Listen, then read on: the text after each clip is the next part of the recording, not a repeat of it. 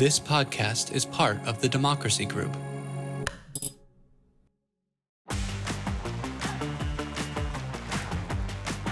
Welcome to Politics is Everything, a podcast of the Center for Politics at the University of Virginia.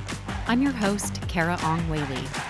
Activists have been campaigning behind the scenes for years now to change the U.S. Constitution in order to limit the federal government, with implications for education, healthcare, and the environment.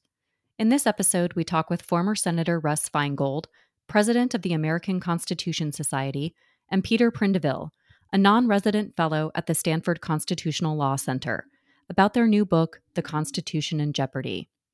Feingold and Prindiville trace the origins and developments of Article 5 and its provisions, they also discuss the ways in which it embodies an underappreciated tension that the Constitution both reflected and embedded between institutionalist theories of democracy and governance and more radical grassroots theories of resistance and change.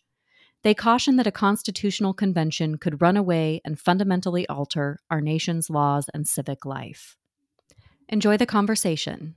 Your book really is timely, it's important, it's relevant, and it raises so many important questions that we as a, as a country, um, as, as a global community, uh, really need to be considering, especially with rising political violence, um, both in the United States and around the world. Um, so, one of the objectives uh, that the framers of the Constitution were trying to do was to anticipate and overcome where the ancient republics had failed. Um, so, one of the ways through which the ancients had failed was through civil wars. And it was civil wars that destroyed the Roman Republic, and that was mostly responsible for Athens' loss for Sparta. So the, the framers of the Constitution understood that violence threatens a political community, it, it threatens the polis. And you describe in your book that they understood the need for, an, for a mechanism uh, that would allow for what you called a, a bloodless revolution. I wonder if you both can set the stage for us in talking about the tensions that the framers grappled with in their attempts to accommodate both stability and continuity that Madison was a large proponent of, um, as well as uh, the prospects of violence that would result from an unamendable constitution on the other hand. Well, I'll kick it off and just saying these people were obviously products of, of the Enlightenment, incredibly well informed about uh, people like Montesquieu and Locke and some of the theories about uh, how government should work, and it led to them uh, actually attempting something that had essentially never been attempted, which was a, a written constitution.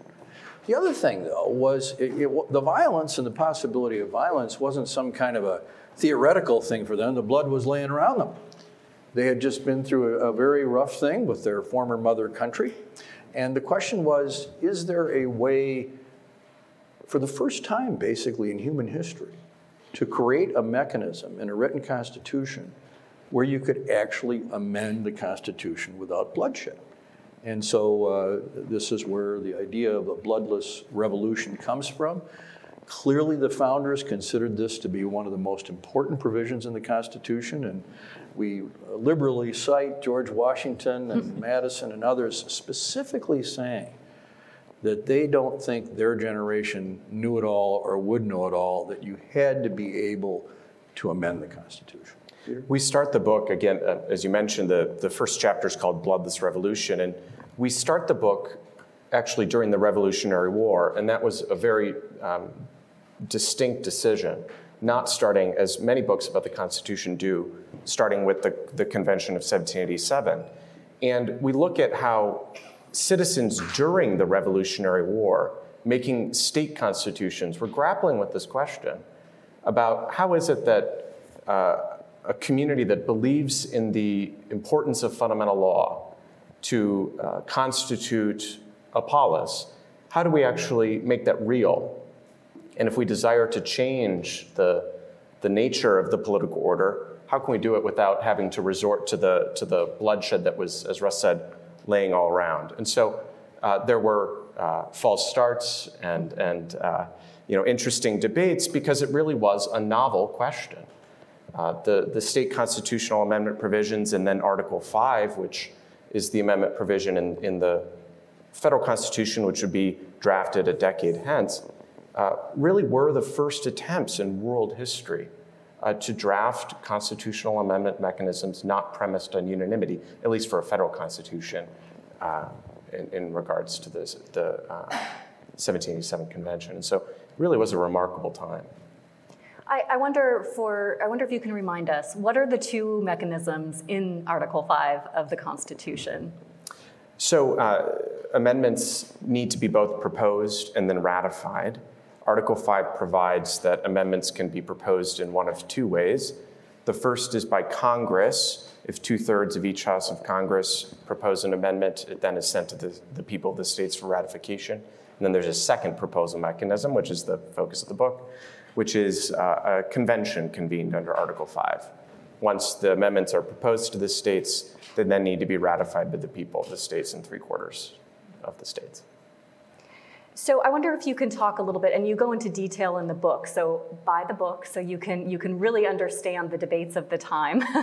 um, but I wonder if you can talk a little bit um, about how they arrived on these two provisions, because these are very different mechanisms. One is a very top-down approach, and another is a bottom-up approach. So how did we get to that point? Well, we studied this pretty closely because we believe a lot of the understanding about Article Five is, is flawed. Uh, a lot of people think uh, that you know really the main idea here was that Congress would do it, and that it was sort of a throwaway to throw in a constitutional convention. That does not reflect the proceedings at the Constitutional Convention at all. The convention began with a certain state proposing something. That would be this state, the Virginia Plan. And in the Virginia Plan, there was, of course, a provision to allow amendments, but it was, had nothing to do with Congress. In fact, it explicitly said that the national legislature would not be part of it. So, you know, the plan was put on the table and the committee on detail was created. And uh, over the several, the, that hot summer, the committee on detail came back and, and, with a proposal that again did not involve Congress passing constitutional amendments. It said that uh, Congress would call the convention, but it was only by route of for leading toward a constitutional convention. Uh, and so it comes out this way. But a certain gentleman named Alexander Hamilton said, no way. He said that the only way to have good constitutional amendments is have the national legislature to do it because they're the only ones that are going to understand the whole of, of, of how what our country needs, and the states would move things backward. And he persuaded, I think it was a nine to one, he persuaded them to knock out completely the idea of a constitutional convention. And that's where it was heading until George Mason and a few others basically said, you do that and we're out of here. And so they cut a deal. And the deal was to add back a provision that would allow a constitutional convention uh, by two thirds of, of, the states uh, applying. And Congress is not given any discretion. This is a, we just stress this in the book. The rules for the congressional amendments are clear as a bell. It's limited to whatever they say. It's two thirds, two thirds, three fourths. There is nothing to tell us basically how this convention is supposed to work. Uh, but, but that, so finally they just quietly uh, agreed to this. And I think we both agree, although we have great reverence for the Constitution, that it was probably not done very well. It was somewhat like the Electoral College. And that's why we're kind of in this mess right now. Professor Sa- oh, go ahead. Uh, to the point of it not being done very well, there were comments, um, James Madison in his notes remarks that uh, contemporaneously, uh, that the convention mechanism was flawed, added at, added at the last minute as it was, was flawed uh, because there weren't sufficient, what he called constitutional regulations as to quorum and form and the like. And so it's clear that this was a last minute compromise uh, and that it inserted an, an, inherent tension into the Constitution mm-hmm. by endorsing two different theories of, of constitutional change, both the, the, from the top down, but also from the bottom up as a means to check the regime. And it's a tension that we've really never come to terms with. You know, the, the Constitution itself wasn't perfect. You cited George Washington, uh, you know, after the convening of the convention, said, you know, it, it's not perfect, but we've, we've ensured that there's a mechanism to make it better. And Professor Sabato has a book that was written 15 years ago called A More Perfect Constitution. And you thought of this idea of using Article 5.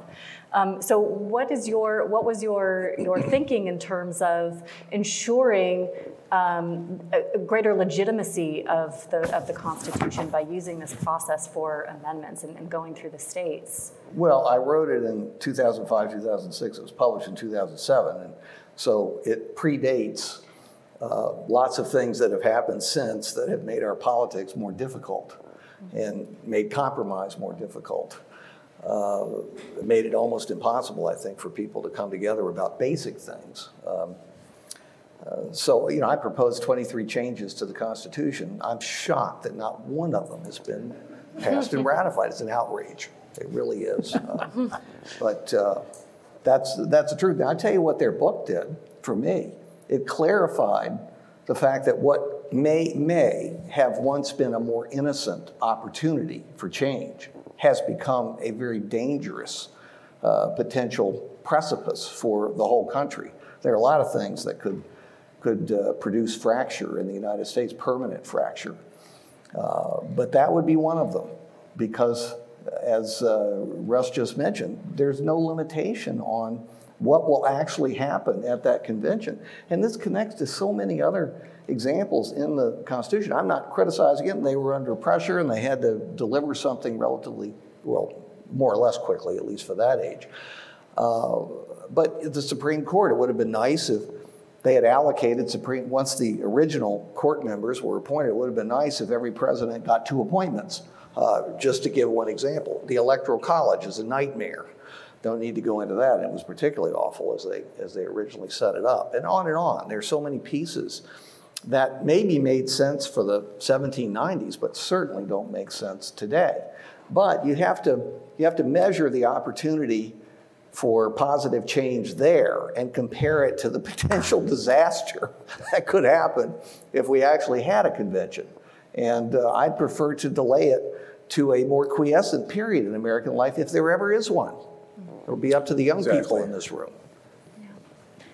So I, I would like to I want to lean into, um, Russ, you, you mentioned the bargain that was struck around Article 5, and, and I want to lean into this question because you also outlined the ways in which, uh, in your book, the ways in which the Constitution defined who is part of the political community um, and who is, who is circumscribed from it.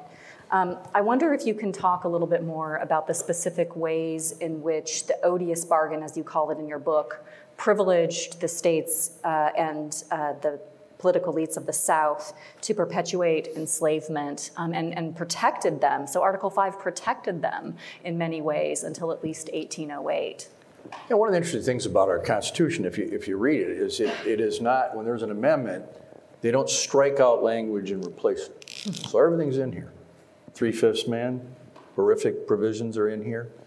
And if you read Article 5, you'll notice that there are th- basically two things, maybe three, that can't be amended. One of them expired. It's called Keeping the Fugitive Slave Law till 1809. It was a 20 year extension of the Fugitive Slave Law, which of course had to do with protecting the slavery interests of the South. And the other provision, which actually has this impact as well, is there's only one thing you can't change in the Constitution. Just one thing equal representation in the Senate. You can get rid of the president, you can get rid of the Supreme Court, you can do whatever you want, except every state gets two senators. Or it could be one, it has to be equal. And so that is, in theory, unamendable, although there's some debate about it. But you see, that's all related to protecting this. And, and the great compromises, as we know, at the Constitutional Convention, all had to do with the fear of particularly the slave states, that somehow the other states would get together, uh, one reason they wanted the convention was the fear that three quarters, somehow three quarters of the states, uh, excuse me, two thirds of the House and the Senate would vote for an amendment that would eliminate slavery, and somehow they would get three quarters of the states to approve that. So, yes, this is a tragic uh, aspect of our original document that was significantly addressed in, in the first great wave of constitutional amendments after the Bill of Rights, which was Reconstruction. But uh, yes, this is uh, the Constitution was significantly about that. It would not have been approved or ratified had it not been for those concessions, almost certainly from an historical point of view. Peter, you already started to speak to this, but I want to I want to follow up. Um, in reading your book, Article Five embodies this, I think, really underappreciated tension uh, in, in the Constitution. It's both reflected in the constitutional debates, but also embedded within the Constitution itself between institutionalist theories of, of democracy and governance and a more radical grassroots, grassroots theories of, of resistance and change. Um, I wonder if you can talk a little bit more about how Article 5 embodies that tension um, and then how you see that continuing to play out today. Um, I'm, I'm, thinking even specifically uh, as we see the word democracy becoming politicized and uh, parties removing the term and replacing it in their state platforms. Well, it's, it's fascinating uh, and, and striking to think about how the debates of the, what at that point would have been the burgeoning groups we now would call Federalists and Anti Federalists are still so much alive today. And, and, Article 5, in many ways, is the, is the, is, uh, the centerpiece of that. Uh, Russ mentioned before the debates between Hamilton and Mason, Hamilton being the standard bearer for the Federalist position. Hamilton envisioned a, a federal regime that uh, is in the book, we say the Constitution would erect a tall rampart around the federal government and that it would be able to fend off assaults. Mason uh, feared, and, and his anti federalists feared a, a strong central government and worked diligently at the convention to create uh, mechanisms by which abuses could be addressed by the people. It's interesting, uh, Mason famously remarked after the convention adjourned that he wouldn't support the, the Constitution and that he would rather chop off his hand than sign the final document. And so, although the Anti Federalists worked diligently to oppose ratification, their handiwork still remains. And so, we see to this day uh, these two theories of um, federal, federal power uh, leading uh, to national unity and the advance of, of, of policy priorities, and this more um, uh, bottom up checking nature to Article 5. I'd also say that, that we, we've seen this throughout history. If you look at the Progressive Era, for example, um, although we think of the Progressive Era amendments as being proposed by Congress and ratified by the states using the normal mechanism, in fact, when you actually look at history intently, you realize that we got very close to a successful convention call at the turn of the century. And in many ways, it was this successive round of applications for a convention, starting with Nebraska, um, in, I believe, 1895 that really uh, awakened Article 5 after, at a time when leading scholars, in, including uh, Woodrow Wilson, who was a political scientist at Princeton at the time, future president, uh, remarked in his uh, magnum opus, his major academic work, that he thought Article 5 was dead. Uh, and, and Constitution will never be changed. Yeah, and two decades later, uh, he is he sits as president when uh, the the pioneering progressive era amendments are reformed, are, are ratified. Direct election of senators, the income tax, women's right to vote, and yes, prohibition. And so this you can you can see the, this what we call in the book attention uh, of, of Article 5 endorses both a federalist understanding of, of constitutionalism and constitutional change, and also an anti federalist vision. Uh, and, and this is a tension that is very much alive with us today. So we've already started to uh, discuss, uh, and, and, you referenced freely George Washington. He said, quote, not free from imperfections, but as a constitutional doors opened for future amendments and, and alterations. So, what Article 5 did is it left an acknowledgement that the American experiment was a work in progress. Um, so, I wonder if you can talk about this other dual jeopardy, as you call it, to, to the Constitution about ossification and stagnancy. So, we, we, have had these periods um, that, are, that coincide with, with hyperpartisanship and polarization in the past where there have been moments of progress, um, but we also have long periods of stagnation, which we seem to be in now. Um, I, I, wonder if you can talk a little bit about this other profound state of jeopardy that the Constitution is in, um, and perhaps the ways in which the Constitution, you know, do you think that these movements for a constitutional convention now uh, reflect a crisis of legitimacy for the Constitution? Well, I think they do, and I think that's why we were very careful in this book. We, we were we were putting out two warnings. You know, one warning is about the possibility of right-wing capture of the Constitution and gutting it. The other is that the Constitution cannot be changeless. And this is what Dr. Sabato wrote his book about. He just explained that he proposed, I, I read it, there were perfectly reasonable proposals, and, and, and now it's almost impossible, partly because it's very hard to do. It. We just simply have the hardest constitution in the world to amend, period. But if you put on top of that horrible partisanship, nothing can be fixed. We, you know, our, the right to vote's being gutted by the Supreme Court. There's no right to vote in the Constitution. The Electoral College is still there. We don't have anything in our Constitution about the, protecting the environment or, or climate change. These are things that, that maybe should be considered by reasonable, rational people to update our Constitution. But the system is set up in a way that has essentially blocked this idea. We actually call it sort of the archaics, where people, people just think, well, that's, that's really never going to happen again. And so what do we do? And I'll let Peter say more about this. We basically obsess about the Supreme Court. Supreme Court is the locus of power in this country now, not the people. And the Constitution begins with the words, we the people.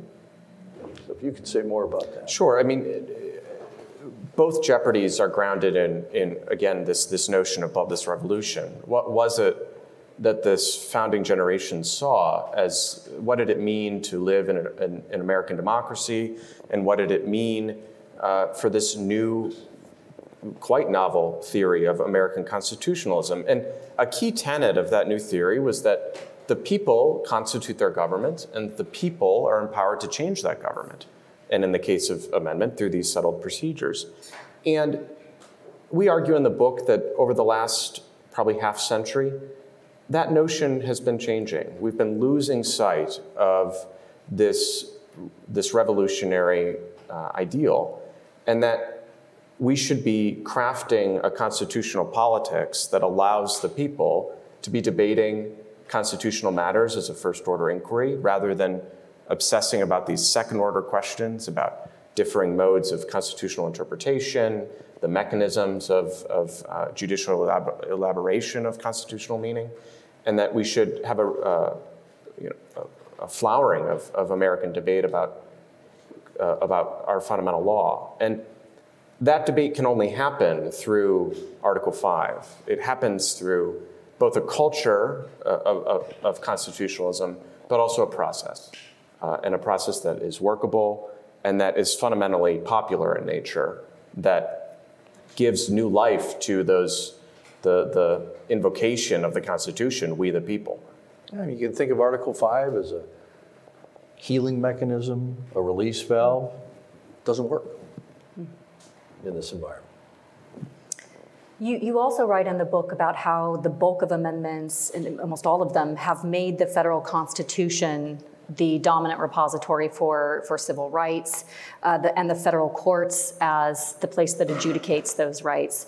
Um, can you talk a little bit about what animates the movement you study in the book um, and their use of Article 5 and its provisions um, to deconstruct federal power and to roll back rights? Well, as Peter, of course, pointed out, the very origins of our country and Mason and the Anti Federalists, many of the people in this state did not buy into this idea of a strong federal government. So it's not as if this is some completely new thing.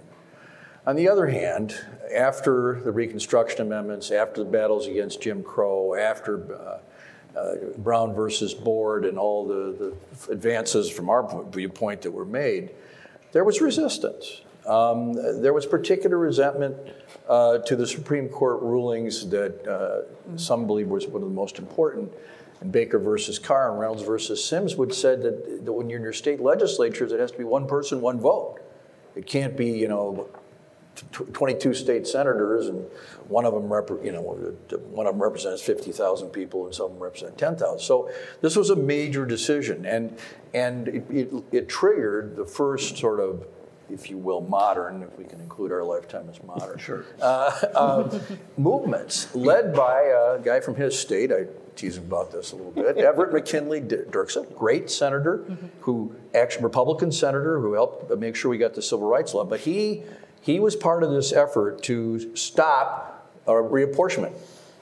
And he tried to get it through Congress through constitutional amendment, was not able to do it. So they kicked off the desire to have constitutional convention to do this. And this goes back to your original question about preserving the rights of certain parts of the, of the country. So they started really moving on this thing. I think they were within one or two states, right, Peter, of, of getting the cool. Wisconsin with- was the that's right. definitive vote, yeah. So I started it, he yeah, ended it. yeah, D- D- Dirksen suddenly dies, and my state that hasn't been doing very good things lately, but uh, a lot of times uh, stops it. But that's how, how close it came, uh, and and so this is a uh, this is a movement that then transformed itself. One would argue.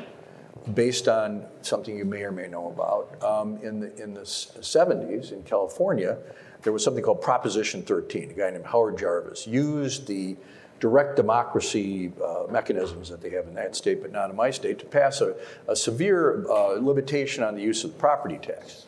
So people at the national level started saying, wait a minute, we should have a balanced budget amendment. You know, we have to balance our budget at home. Why shouldn't there be a balanced budget amendment at the federal level? I mean, you know, it's not an irrational argument, but it was very popular in conservative circles and it passed many states. I think we see this as part of a, a string. And what then put it into overdrive was the election of a certain Barack Obama, who became president, which of course I was very happy about, but a lot of people were very unhappy about it.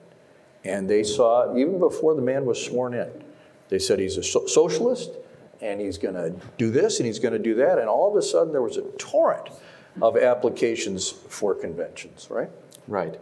And, and so this movement really took, took root in, in, in the mid 2000s and has been gaining steam ever since. Um, but it really does find its roots in the Dirksen era. Uh, and, and, and the reaction to the liberalizing uh, role of the Warren Court, uh, which, you know, paved the way for many of the civil rights advances uh, in, in the 60s. And so it, it is, it's part of this story about this um, uh, effort to, to use the amendment mechanism to check um, th- these expanses. Just a little follow-up on that, and uh, that the Dirksen uh, effort was, was very interesting, and he was, he was an interesting guy, and unfortunately, he did die. I think had he remained in office, a lot of better things would have happened. He died, I think, in 1970 or somewhere in that Late vicinity. 60s, Uh, late 60s, something like that. And uh, given the norms, the political norms of the time, let's suppose they had succeeded with a convention, with Dirksen as the godfather of this to some degree. Uh, would a convention have been more limited? Would it have been able to stick to one or two or three things as opposed to what is likely to happen today, becoming a runaway convention, dealing with that, anything and everything? That would be my guess. First of all, a, a number of uh, historians believe that Dirksen didn't really want this thing. Oh. That he felt that he had, because he was part of the cause, that he had to do it. But You're you saying he was a politician? No, yeah, Oh. kind of. Yeah, he- Okay. uh, senators from Wisconsin are purely principled, you know. but uh, Of but he- course. uh, not really. But uh, he, I'm guessing, there was not this sort of frankly crazy right movement. You did have your John Birchers and some of these people, but that wasn't the tenor of, of these individuals. No, they didn't like the reapportionment thing. Yes, they wanted to create something called the Court of the States, which would have allowed a court to overrule uh, rulings of the Supreme Court. But there wasn't this sort of uh, social issue, anti democratic stuff. So I, I'm guessing would not have been the end of the world. I remember growing, see, I grew up in the, in listening to Illinois media. So they were always talking about a constitutional convention. They had a big con, con was like this thing at the state level. So um, I think there would have been a limited, but but they were worried. We read, we have in the book Robert Kennedy warning about this. Um, William Proxmire questioning Dirksen, making him ask, answer questions about, you know, can this thing be limited? He actually admitted that it couldn't be limited. Hmm. And, and this is key, I think. It- you know, it- we could debate the, the role of, of Dirksen and kind of as, as leading the movement, but what is clear from, from the historical record is that Dirksen did not he did not subscribe to the view that the convention could be legally limited.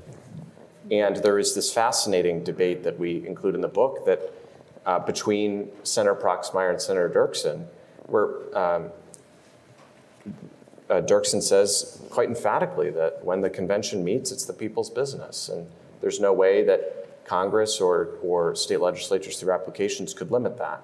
And so even then, we're seeing um, the, the, the kind of contours of the debate that is with us today. The runaway convention is the term that's often used, and one of the most famous constitutional law professors uh, in the 20th century was Charles Black. And he said, What do you mean runaway convention? There's nothing to run away from. I mean, it's just open. Yeah.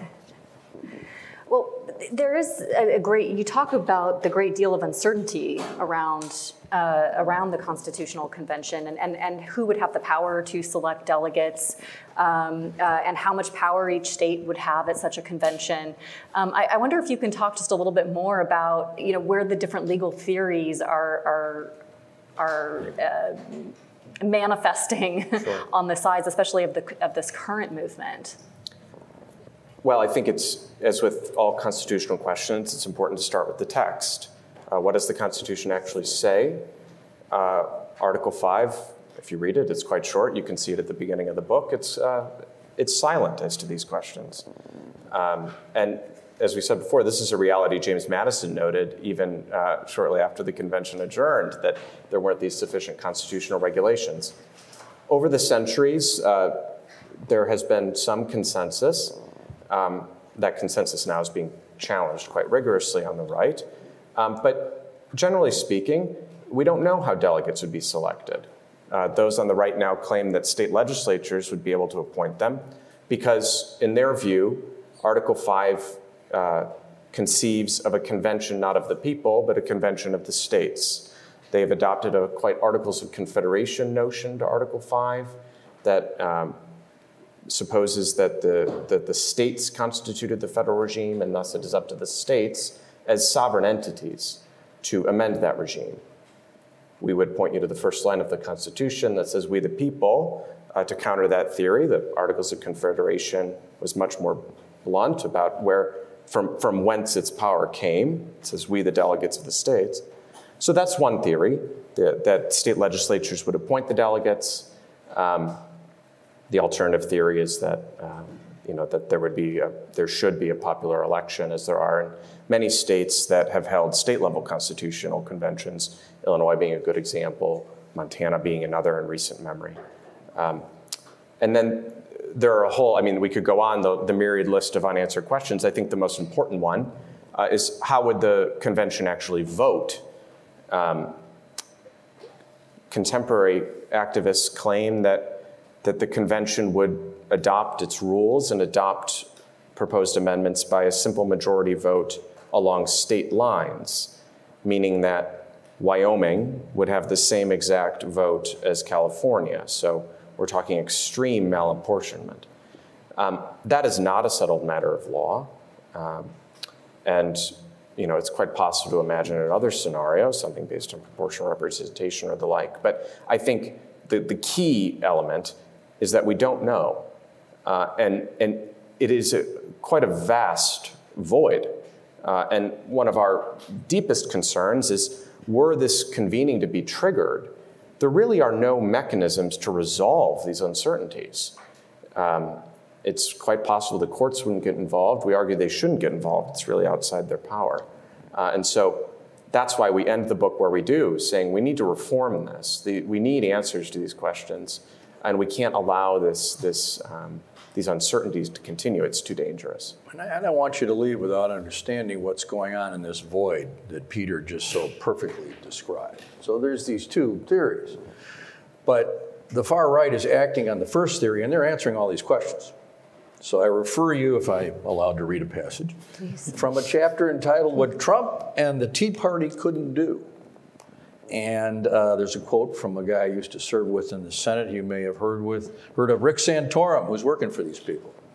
He says we're planning on putting resources, putting in place to get us to the place where the safety's off and we have a live weapon in our hands.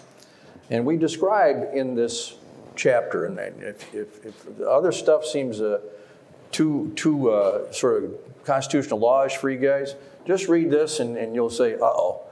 Uh, because, of course, they gather in Virginia, in Williamsburg. And they had a mock convention. And yeah, they had a guy show up at the beginning dressed up like George Washington, and they all told each other, you know, this is gonna, you're gonna be like the founding founding uh, people in our, our country. Uh, but they weren't goofing around. They weren't playing. They were very, very effective at doing this. Uh, we write, even to a casual observer, the debate would have been impressive. Delegates, the vast majority of whom were conservative Republicans aligned with the Tea Party movement, approached the affair seriously and engaged in good faith debate. Working committees parsed amendment text, weighed the legal meaning of certain terms and phrases, and hashed out draft proposals. When the proposals were brought to the floor, objections were raised and compromise reached. And uh, then, as Peter just pointed out, they answered the question about how would the voting be done. Meeting in state delegations to deliberate amongst themselves, delegates ended the meeting by rendering the state's single vote on each proposal. And in so doing, the dramatic reading of the roll call caused uh, those present to celebrate the element of the convention process most essential to their plan to radic- radically transform American fundamental law. It's malapportionment. It is the Electoral College on steroids. One vote per state, not we the people. So they're way ahead. They've, they're already training state legislators who they will name if this happens. I know who they are in Wisconsin. Uh, they are not my favorite politicians. they are the ones who would be over there writing your Constitution. So this is really a, a, a, scary thing. Yeah. Russ and Peter, tell the audience, please, who's funding this and how it's being organized.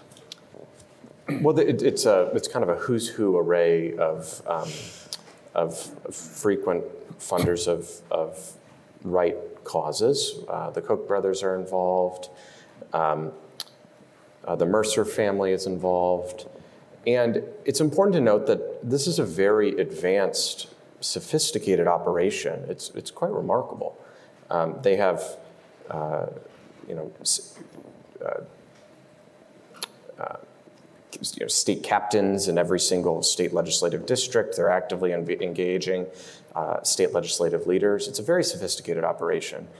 Um, and so that's why we think it's so important for people to be to be involved in this and to be to note note what's coming down the pike because these uncertainties they're a right answer is being written about these questions it's being uh, it's being put in publications by uh, groups like the American um, Legislative Exchange Council, ALEC, uh, and it, it's being put to state legislators as settled legal fact.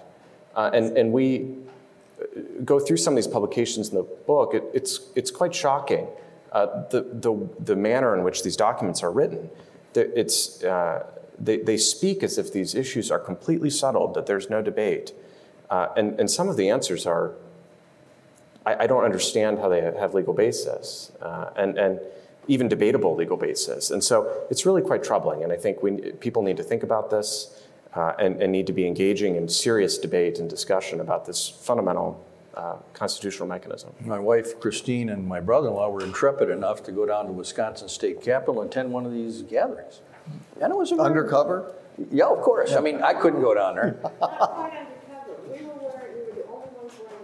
and well, you were. this is this is over a year. So literally, but yeah, not figuratively undercover. so, so she, you know, Meckler was there, Santorum was there, this thing, uh, and you know, there were perf- perfectly earnest people checking people in, uh, the way Christine reported it.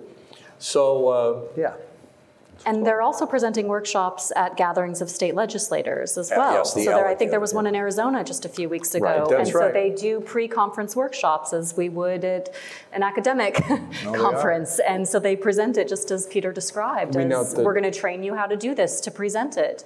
Right, and and we note in the in the prologue um, a very fascinating occurrence in Montana, a state that you think would be quite behind one of these efforts uh, an application effort failed, uh, on part, in part because of the efforts of the John Birch Society, which uh, is quite conservative, but they uh, share concerns about this. Uh, They're worried about what might happen. right, uh, and, and it's interesting because a, a conservative state senator remarked about how this went down in, in the Montana State House. And it involved a, uh, you know, a meeting, and she used, she, her phrase was whining and dining of state legislators that occurred outside public view before a committee had, had taken up the application itself.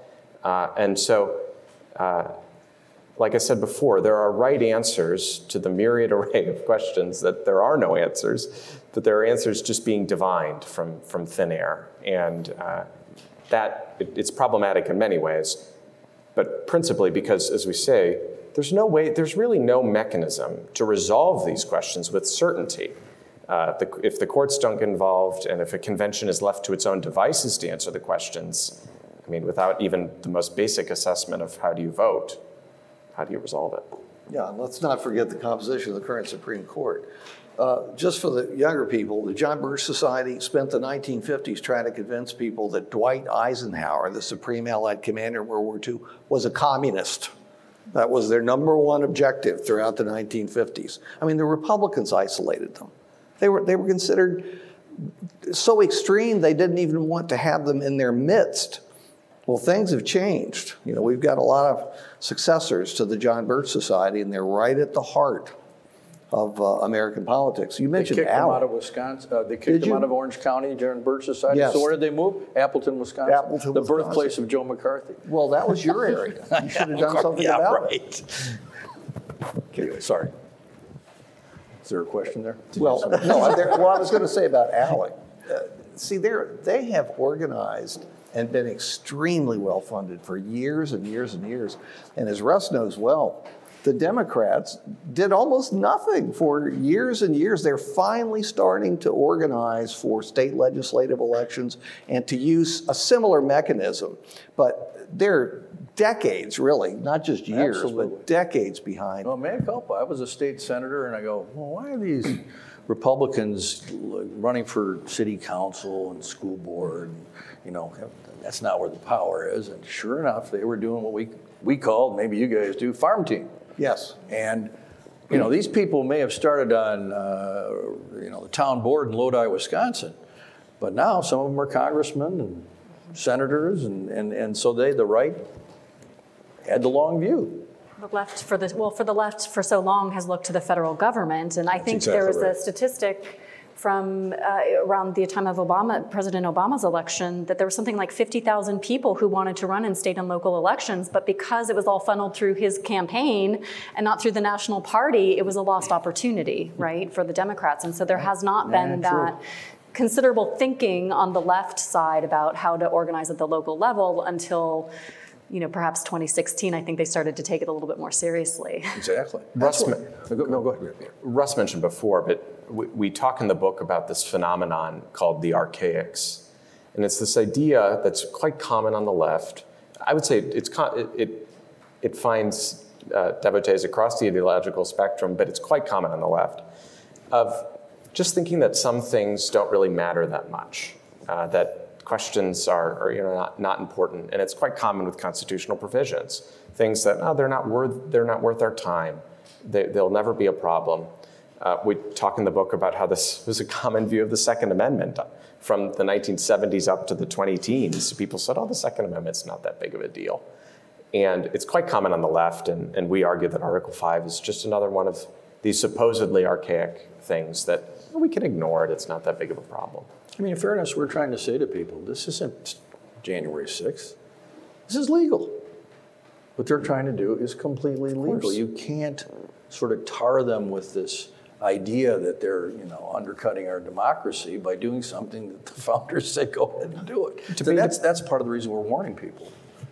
So we want to open up to an audience Q and A, but I, I do also, as we as we do that, I, I want to ask you, um, you know, there there is actually near universal agreement that our political system is not working well across a broad range of, of surveys, um, and public support is actually quite high um, for fundamental change to make our political system work better.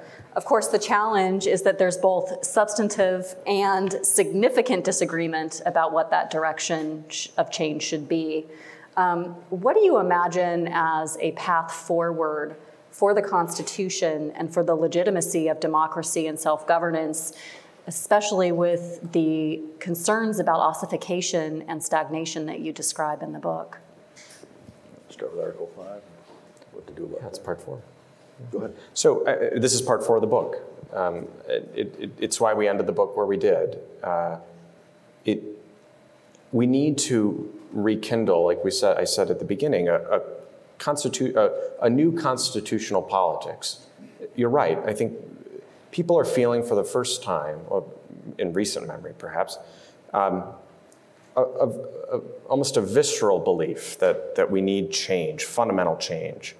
And that's the exact same idea that the founding generation had. How do we actually provide for this kind of change? We shouldn't need to resort to violence. We should have these settled means for a sovereign people to reform the, the constitutional order. And the way to do that is through Article 5. It's through procedures that can channel debate toward the high ideals of constitutional reform.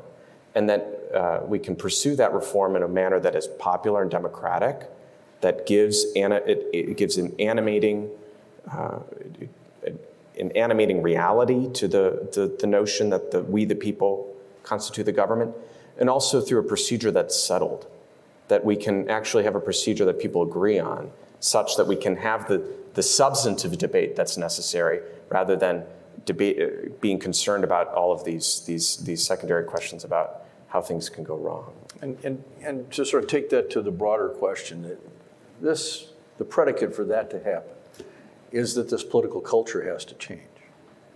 I want you to know, because I was a legislator for 28 years, members of Congress don't want to behave like this.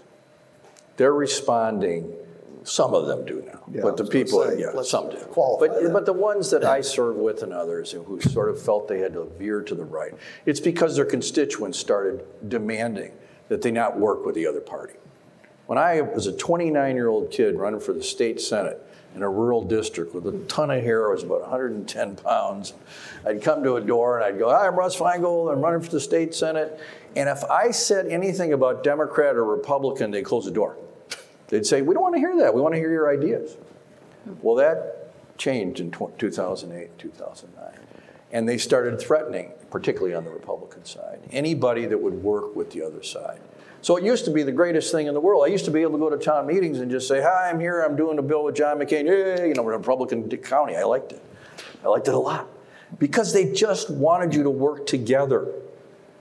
Well, somehow this society has to decide that it's a community again. And if that doesn't happen, none of these other things can happen. Politicians have to be rewarded for working with the other side. And I'm going to say this again, I get in trouble with my liberal friends. Liz Cheney. What she did was heroic. Now, I don't think she's that big of a right winger as people think. She was representing Wyoming. And they threw her out. When she runs for president, there's going to be a lot of people that are going to vote for her because of her singular act of courage. Because that was in the spirit of us all being a nation and the rule of law. I mean, I, I'd never vote for her, I'm sure, because of my views on issues. But the country, I hope, begets an appetite to have somebody with that kind of courage and integrity uh, to do something like that. And it wasn't easy. She gave up her seat. And her leadership position.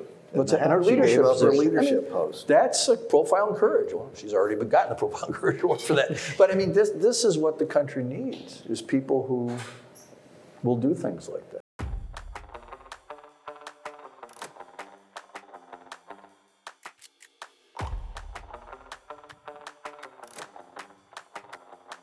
Hi, podcast listeners. Thank you for tuning in to this episode of Politics is Everything. Editing and production was done by me. Our theme song is Let's Boogie by Chris Fays. Learn more about the Center for Politics and its work to strengthen democracy on our website at centerforpolitics.org. Be sure to also follow us on Twitter at center number four politics. You can also send us a recording of your questions or ideas for strengthening democracy to goodpolitics at virginia.edu. Until next time.